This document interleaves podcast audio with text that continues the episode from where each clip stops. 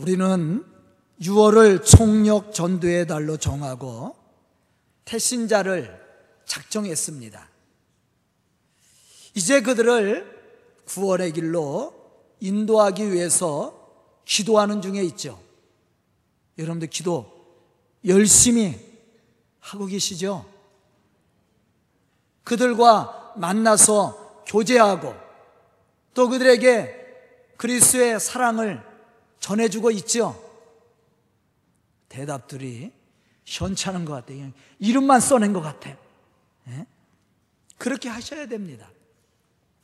그럼 우리가 전도자로서 그 사명을 감당하기 위해 우리가 갖춰야 될 신앙의 모습이 무엇입니까? 그것을 오늘 말씀의 제목처럼 우리가 증인이 되어서 믿음이 없는 사람들에게 확실한 증거를 보여주어야 된다는 거예요. 오늘 본문 말씀을 보면 예수님은 제자들 향해 이렇게 말씀을 하셨습니다. 오직 성령이 너희에게 임하시면 권능을 받고 예루살렘과 온 유대와 사마리아와 땅 끝까지 이르러 내 증인이 되리라.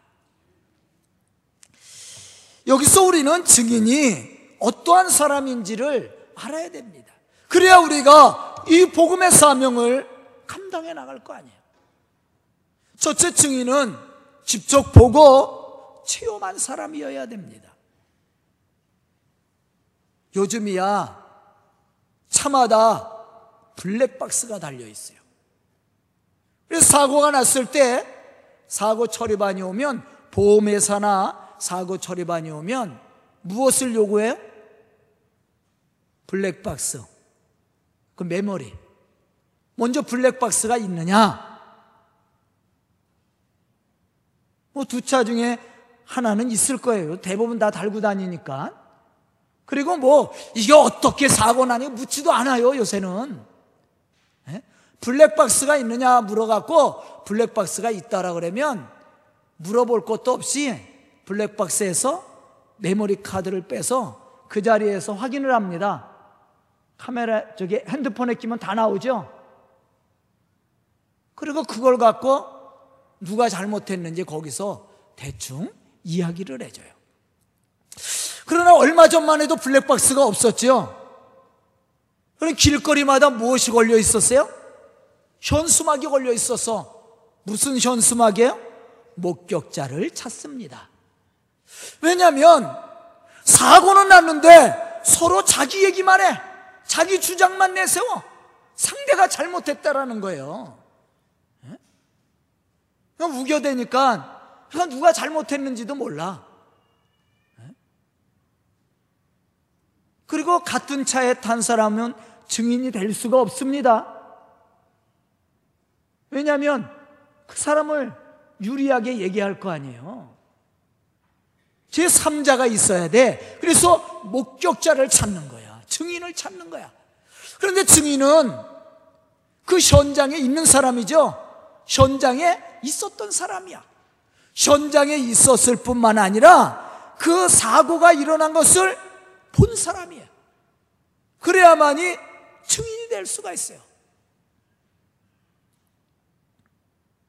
우리가 복음의 증인자로서 그 사명을 온전히 감당하기 위해서는 예수님의 나를 위해서 십자가에 죽으심을 믿는 믿음이 있어야 됩니다.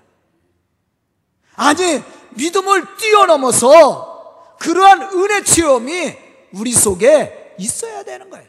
알고 있는 것이 아니에요. 알고 있는 것을 뛰어넘어서 예수가 나를 위해서 십자가에 죽으신 사실이 체험되어져야 돼요. 바로 그 사람이 복음의 증인이 되는 거예요. 만약 우리 속에 이러한 은혜와 감동이 없다면 우리는 복음의 증인자로서 그 사명을 온전히 감당할 수가 없습니다. 예수님의 제자들이 3년 동안 예수님을 따라다녔습니다. 예수님을 따라다니면서 얼마나 많은 말씀을 들었겠습니까? 얼마나 많은 기적과 표적을 보았겠어요. 하지만 그들은 복음의 증인자로서 그 사명을 감당할 수 없었습니다. 또 우리가 잘 아는 바울이죠. 바울이 율법에 얼마나 많은 지식을 가진 사람이에요. 스스로 이야기하기를 율법에 흠이 없다고 얘기했습니다. 바리새인 중에 바리새인이라고 본인 스스로가 이야기를 했어요. 그만큼 그가 율법에 자신이 있었다라는 거예요. 그런데 그러한 바울이 복음의 증인자로서 그 사명을 감당했느냐? 그렇지 않아요. 오히려 예수 믿는 사람들을 위협하고 교회를 핍박했습니다. 그럼 이들이 언제 예수가 그리스도이심을 믿고 전할 수 있었습니까? 살아계신 예수님을 직접 만나고 그가 죄에서 우리를 구원하심을 체험했을 때 그때서야 비로소 복음의 증인으로서 그 사명을 감당할 수 있었습니다. 즉, 복음의 증인은 머리로만 알고 있어서 되는 것이 아니에요. 그러한 사실이 믿어지고 체험되어질 때 증인으로서 그 사명을 감당해 나갈 수 있게 된다라는 것이죠. 예수님의 제자들도 바울도 우리를 죄에서 구원하신 예수님을 체험하지 못했을 때는 예수님의 증인자로서 그 사명을 감당하기보다 핍박자로서 교회를 어지럽게 하고 교회 부흥을 방해했던 사람들이었습니다. 하지만 그들이 은혜 체험을 하고 예수가 그리스도이심을 알고 믿고 체험하게 되었을 때 그때서야 비로소 그들은 예수님의 증인으로서 복음의 증인자로서 그 사명을 감당할 수 있었다라는 것이에요. 우리 성도들도 마찬가지예요. 가끔 우리 성도들 예수 믿은 경력을 얘기해 몇 년을 믿었는지, 교회를 몇 년을 다녔는지, 아무 소용 없어요. 그게 중요한 게 아니야. 바울이 스스로 율법의 흠이 없고 자신을 바리새인이라고 얘기했지만 그 말씀이 깨달아지지 않았을 때는 복음의 증인자로서 그 사명을 감당하지 못했어요. 몇 년을 다닌 게 중요한 게 아니에요. 사모는 내 속에 예수가 나를 위해서 다른 사람이 아니에요.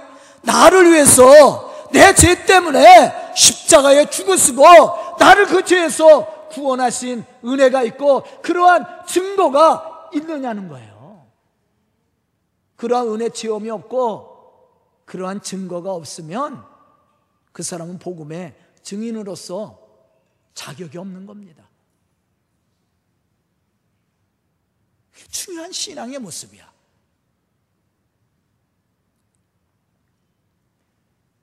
사도행전 10장 39절로부터 41절에 보면 베드로는 이렇게 증언하고 있습니다.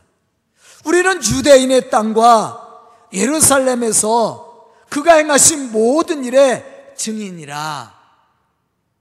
그를 그들이 나무에 달아 죽였으나 하나님이 사흘 만에 다시 살리사 나타내시되 모든 백성에게 하신 것이 아니요 오직 미리 택하신 증인 곧 죽은 자 가운데서 부활하신 후 그를 모시고 음식을 먹은 우리에게 하신 것이라.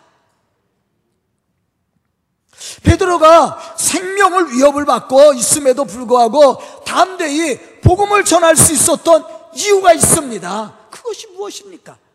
그것은 그가 부활하신 예수님을 직접 만나고 체험했다라는 거예요. 사실 예수님의 부활에 대한 소식이 증거됐어요. 그런데 많은 사람들이 그 소식을 들었으나 믿질 않았어요. 마음에 의심을 가졌어. 그런 증인은 어떠한 사람이에요? 예수님을 만난 사람이야. 오늘 말씀 속에서 이 사도행전 10장에서 베드로가 무엇을 고백하고 있어요? 내가 증인이다. 미래 택하신 증인이다. 그러면서 이 베드로가 강조하고 있는 말씀이 뭐예요? 내가 부활하신 예수님을 만났을 뿐만 아니라 그 예수님과 직접 내가 음식을 먹었다. 그거보다 더 확실한 게 어디 있어요? 예수님이 부활했다니까 뭐 귀신을 만났다. 이렇게들 얘기했잖아요. 귀신인가 하였더라. 그런데 베드로는 부활하신 예수님과 직접 음식을 나눠 먹었다라는 거예요. 내가 그래서 그 부활하신 예수의 증인이다. 그렇게 얘기하고 있습니다. 요한일서 5장 10절에 보면 또 이렇게 말씀합니다. 하나님의 아들을 믿는 자는 자기 안에 증거가 있고 하나님의 아들을 믿는 자는 그 안에 무엇이 있다라고 그랬어요? 증거가 있다고 그랬어요. 증거. 하나님을 믿지 아니하는 자는 하나님을 거짓말하는 자로 만드나니 이는 하나님께서 그 아들에 대해서 증언하신 증거를 믿지 아니함이니라. 증거가 있습니까? 네? 여러분들에게 증거가 있어요? 이 증거가 있어야 돼. 다시 말하면 하나님의 아들 예수 그리스도를 믿지 않는 자는 복음의 증인이 될 수가 없다라는 얘기예요. 왜냐하면 이 사람은 제사함의 은총과 구원에 대한 감동이 없는 사람이기 때문에 증거가 없어요.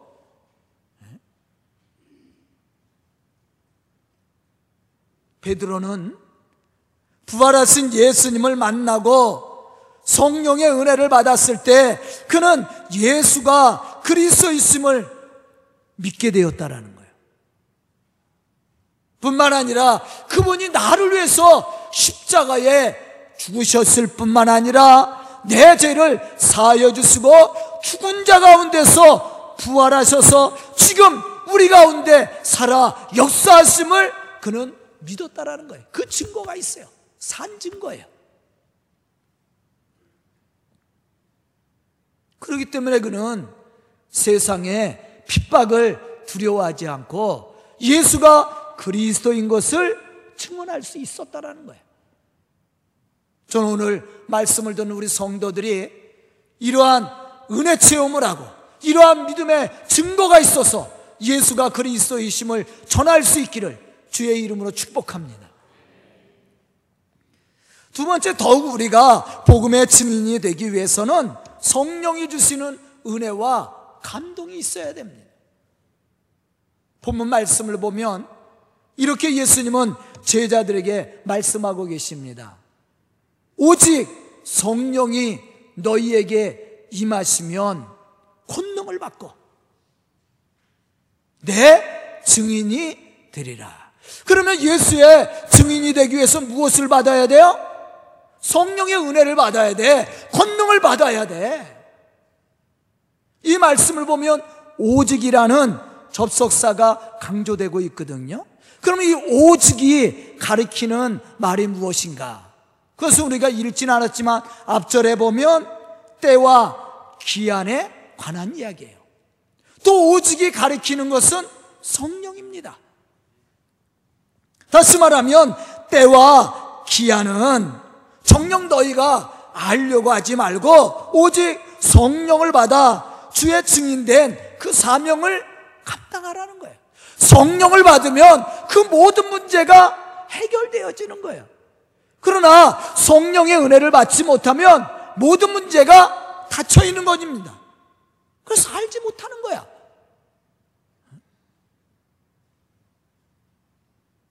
왜 예수님은 오직 성령의 은혜를 받으라고 강조하며 말씀을 하셨을까? 그 이유는 성령의 충만한 은혜를 받지 못하고는 복음의 증인자로서 그 사명을 감당할 수 없기 때문에 그렇습니다. 고린도전서 2장 12절에 보면 이렇게 말씀합니다. 우리가 세상의 영을 받지 아니하고 오직 하나님께로부터 온 영을 받았으니 이는 우리로 하여금 하나님께서 우리에게 은혜로 주신 것들을 알게 하려 하심이니라. 왜 성령을 보내주셨다고 그랬어요? 하나님이 우리에게 주신 은혜로 주신 그 모든 것들을 알게 하기 위해서. 그러면 하나님의 역사라든가 구원의 계획이라든가 우리를 구원하시려는 하나님의 이 모든 은혜를 어떻게 우리가 알 수가 있어요? 성령을 통해서. 또 고린도전서 2장 10절에 보면 이렇게 말씀합니다. 오직 하나님이 성령으로 이것을 우리에게 보이셨으니 성령은 모든 것, 곧 하나님의 깊은 것까지도 통달하시느니라. 이와 같이 성령은 우리로 하여금 하나님이 우리에게 주신 은혜를 알게 할 뿐만 아니라 하나님의 뜻을 깨닫게 함으로 우리로 하여금 그리스도 예수 안에서 온전한 삶을 살 수 있는 믿음을 주시는 거예요. 뿐만 아니라 예수님이 우리에게 명령하신 사명 곧 땅 끝까지 이르러 복음의 증인이 되라는 말씀을 등이 감당할 수 있는 능력을 얻게 되는 거예요. 아멘. 여러분 보세요. 예수님의 제자들이 오순절 이전에도 능력을 받았어요. 예수님께서 병 고치는 능력도 주시고 또 귀신을 내어 쫓는 능력도 주었어요. 그런데도 이 제자들이 그 사명을 감당하지 못합니다. 바울이 말씀을 몰라서 복음을 못 전했습니까? 제가 아까도 얘기했잖아요. 바울은 바리새인 중에 바리새인이다. 그렇게 얘기하잖아요. 본인 스스로를. 율법에 흠이 없는 자다. 그만큼 율법을 철저히 지켰다라는 내용이에요. 그런데 복음의 증인자가 돼요? 아니잖아요. 핍박자가 되잖아. 우리가 능력을 받았다고 우리가 말씀을 많이 알고 있다 그래서 복음의 증인자가 되는 게 아니에요. 그것에 대한 은혜가 없고 깨달음이 없으면 아무리 능력 있어도요 사명 감당하지 못합니다. 목사라고 복음 전할 수 있어요? 장로라고 권사라고 집사라고 복음의 증인자가 되는 거예요? 그거 갖고 하는 게 아니에요. 어? 내 속에 은혜가 있어야 돼. 복음에 대한 감동이 있어야 돼요. 나를 위해서 십자가에 죽으신 예수 그리스도를 통한 그러한 제사함의 은총과 구원에 대한 깨달음이 있어야 되는 거예요. 그런 증거가 없으면 우리는 복음의 증인자로서 그 사명을 감당할 수 없습니다.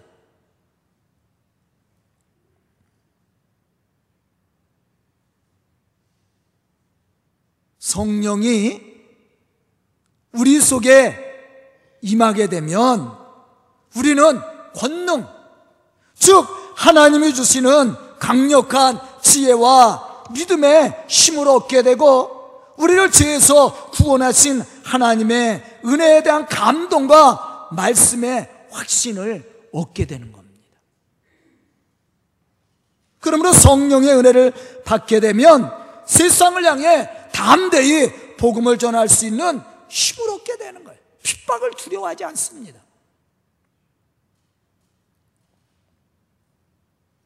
예수님께서 제자들에게 능력을 주었습니다. 병 고치는 능력도 주고 귀신을 내어 쫓는 능력도 주었어요. 그런데 제자들이 그 사명을 감당하지 못해요. 왜 그렇습니까? 의심이 있어서 그래요, 의심. 믿음이 없어서죠. 그러니까 주신 능력을 활용하지 못하는 거야. 써먹지를 못하는 거예요.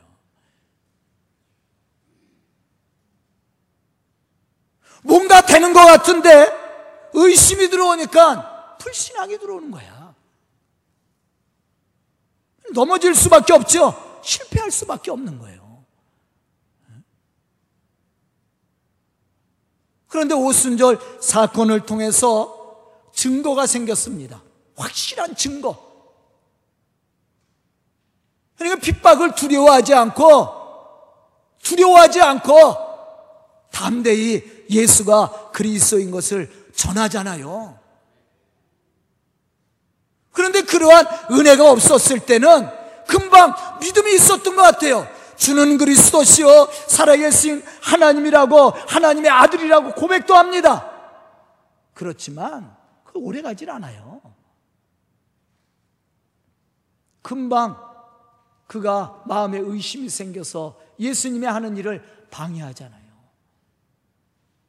베드로가 예수님을 바라보고 무리를 걸어갔지만 금방 빠져들고 말잖아요.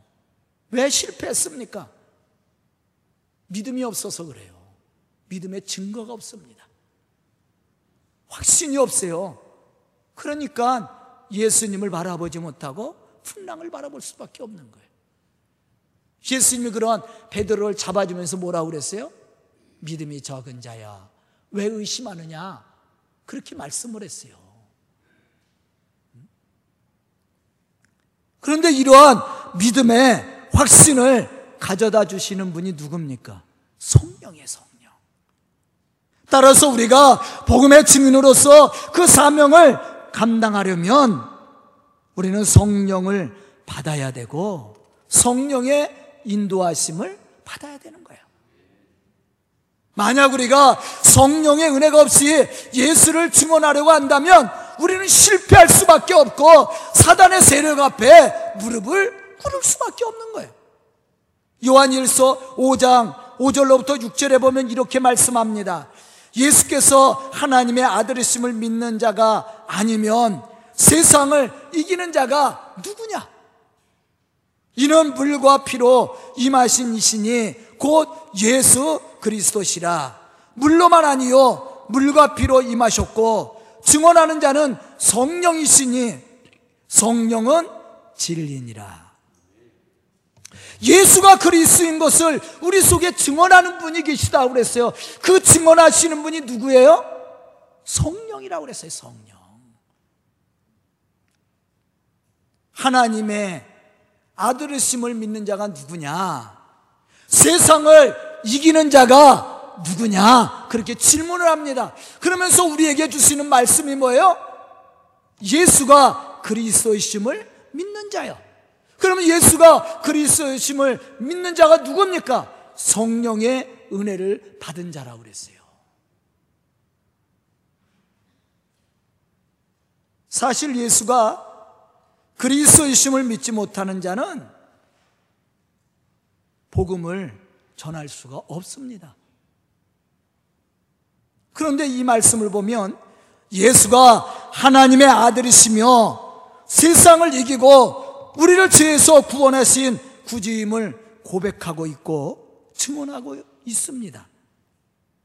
이러한 힘을, 이러한 지혜와 믿음을, 이러한 능력을 누가 우리에게 허락해 주셔요? 성령이에요. 그래서 성령의 은혜가 있어야 돼. 이건 변하지 않아요.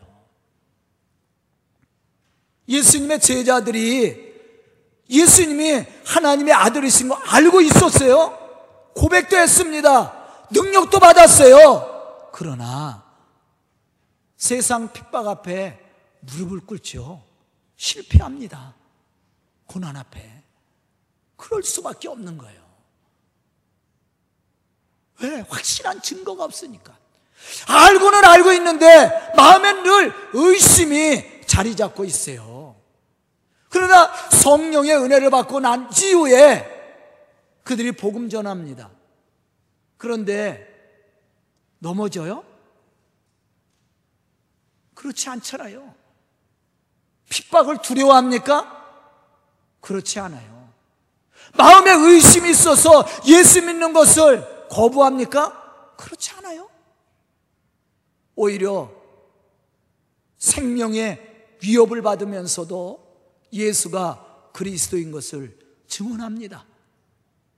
그것도 그냥 증언하는 것이 아니야. 기쁨으로 나가 예수가 그리스도이심을 전했다. 그렇게 말씀하고 있어요. 바로 그것이 성령의 은혜를 받은 사람의 모습입니다. 확실한 증거를 가진 사람이야. 초대교회 부흥도 바로 이러한 성령의 은혜로 이루어진 사건입니다. 저는 오늘 말씀을 듣는 우리 성도들이 이러한 성령의 은혜가 충만하여서 복음의 증인자로서 그 사명을 감당해 나갈 수 있기를 주의 이름으로 축원합니다. 세 번째 증인은 증언하는 분의 삶을 본받은 사람이에요. 다시 말하면 우리가 예수 그리스도를 본받아서 그러한 삶을 살아야 된다라는 거예요. 우리가 많이 알고 깨달음이 있다고 하지만 우리가 그러한 삶을 살지 않으면 복음의 증인자로서 자격이 없습니다. 또 사람들을 감동시키고 변화시키지 못해요. 초대교회 부흥이 어떻게 일어났습니까? 제자들이 예수가 그리스도인 것을 전했다고 일어났어요? 그것만이 아니에요. 그들이 예수님과 함께 사는 그런 삶을 사는 거예요. 다시 말하면 예수 그리스도를 본받는 삶을 살았다라는 거예요. 그러한 삶이 그들이 전하는 말씀이 능력이 돼서 사람들을 감동시키고 변화시킨 거예요. 우리가 복음의 증인자가 되기 위해서는 그런 삶이 필요한 거예요. 교회에서 아무리 잘하면 못해요. 교회 바깥에서 못하면 그 사람 믿음 없는 사람이야. 복음의 증인자로서 자격이 없는 사람이에요. 복음의 증인자는 물론 교회에서도 잘할 뿐만 아니라 가정에서도 직장에서도 삶의 터전에서도 그리스도를 증언하는 사람이요. 그의 삶을 통해서 예수 그리스도를 조명하는 사람입니다. 그 사람이 증인으로서 자격을 갖춘 사람이야. 고린도전서 10장 32절로부터 11장 1절에 보면 바울은 이렇게 고린도 교회를 향해서 부탁을 하고 있습니다. 유대인에게나 헬라인에게나 하나님의 교회에나 거치는 자가 되지 말고 중요한 거예요. 너희가 유대인에게나 헬라인은 이방인들이죠. 믿지 않는 이방인들이야. 유대인에게나 믿지 않는 이방인에게나 교회에서나 거치는 자가 되지 말라. 우리가 믿음이 있다고 하면서 우리가 율법에 흠이 없다고 하면서 거치는 자가 된다면 복음의 증인자로서 열매를 맺을 수 있어요? 열매를 맺지 못해요. 그런 사람은 증인으로서 자격이 없는 사람이야. 오히려 하나님의 복음을 방해하는 사람이야.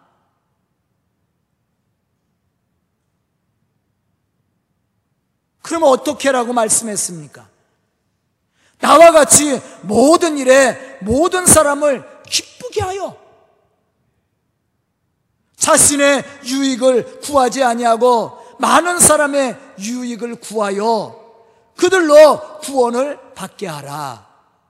내가 그리스도를 본받는 자가 된 것 같이 너희도 나를 본받는 자가 되라. 이 굉장히 중요한 말씀이에요. 내가 예수를 본받은 것처럼 너희도 나를 본받기를 원한다. 나를 본받으라고 이야기할 때는요, 내가 그러한 신앙의 아름다운 모습을, 그러한 증거들을 갖고 있어야 돼. 우리가 예수 그리스도를 닮는 그러한 삶을 살지도 않으면서 본받으라고 그래요?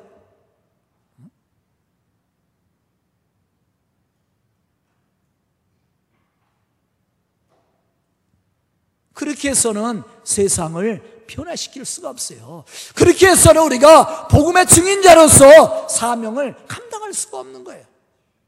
참으로 우리가 예수의 증인이 되고 복음의 참된 열매를 맺기를 원한다면 우리는 우리의 삶을 통해 그리스도인의 참 모습을 보여줄 수 있어야 되는 거예요. 우리가 입술로만 전하는 것이 아닙니다. 우리가 지식으로만 가르치는 것이 아니에요. 우리의 삶의 모습을 통해서 예수가 그리스도이심을 보여줘야 돼. 그것이 복음의 증인자가 갖추어야 될 신앙의 모습이에요. 베드로전서 5장 3절에 보면 베드로도 이러한 사실에 대해서 우리에게 강조하고 있습니다. 맡은 자에게 추정하는 자세로 하지 말고 양무리에 본이 되라. 이게 복음의 증인자가 갖춰야 될 신앙의 모습이에요. 좋은 그리스도인입니다. 그리스도인의 권위, 이것에 대해서 제가 여러 번 얘기했죠. 그리스도인의 권위가 뭐예요? 뭐 세상적 권력을 진 것이 권위예요? 목사가 되면 권위가 있습니까? 장로가 되면 권위가 있어요? 그게 권위가 아니야. 세상의 심은 사람을 무릎 꿇릴 수는 있지만 그 마음은 얻을 수가 없어요. 그러나 그리스도인의 권위는요, 사람의 마음을 얻는 거예요. 그러기 위해서 우리가 어떻게 해야 됩니까? 바로 예수 그리스도를 닮는 그런 삶이 필요한 거예요. 섬김과 사랑과 봉사가 필요한 거예요. 사람들을 감동시키는 거야. 이게 복음의 증인자가 갖추어야 될 가장 좋은 신앙의 모습. 입술로만 예수 믿으라고 전하는 거 아닙니다. 여러분들이 교회 열심히 출석한다고 되는 것도 아니야. 여러분들이 헌금을 많이 했다고 되는 것도 아니에요. 그것 때문에 사람들 감동 안 받아요. 저도 감동 안 받습니다. 그럼 어떻게 해야 감동을 줄 수가 있어요? 바로 예수 그리스도를 닮아가는 삶이야. 예수 그리스도처럼 우리가 섬기고 사랑함으로 하나님의 거룩한 뜻을 이루어가는 거예요. 이러한 삶이 사람을 감동시키고 변화시키는 겁니다. 그게 복음의 증인자가 갖춰야 될 신앙의 모습이에요. 저는 오늘 말씀을 듣는 우리 성도들이 이러한 신앙의 모습을 통해 하나님을 영화롭게 할 뿐만 아니라 교회를 부흥시켜가는 그러한 믿음의 사람들, 복음의 증인들이 다 될 수 있기를 주의 이름으로 축원합니다. 기도드리겠습니다. 은혜로우신 아버지 하나님, 감사와 찬송을 드립니다. 이렇게 말씀 주시고 깨닫는 지혜를 허락하여 주시니 감사합니다. 말씀 듣고 결단한 우리 성도들, 믿음의 사람들 되게 하여 주시옵소서 복음의 증인자로서 부끄럽지 않도록 참으로 예수 그리스도를 본받는 신앙의 삶을 통해 주의 거룩한 복음의 역사를 이루어가는 믿음의 일꾼들이 될 수 있도록 축복하여 주시옵소서. 그래 우리 성도들을 통해 아름다운 열매가 맺어지고 교회가 부흥케 해 주시며 주의 놀라운 복음의 역사를 이루는 우리 성도들과 이 교회가 될 수 있도록 축복하여 주시옵소서. 예수님의 이름 받들어 축복하며 기도드리옵나이다. 아멘.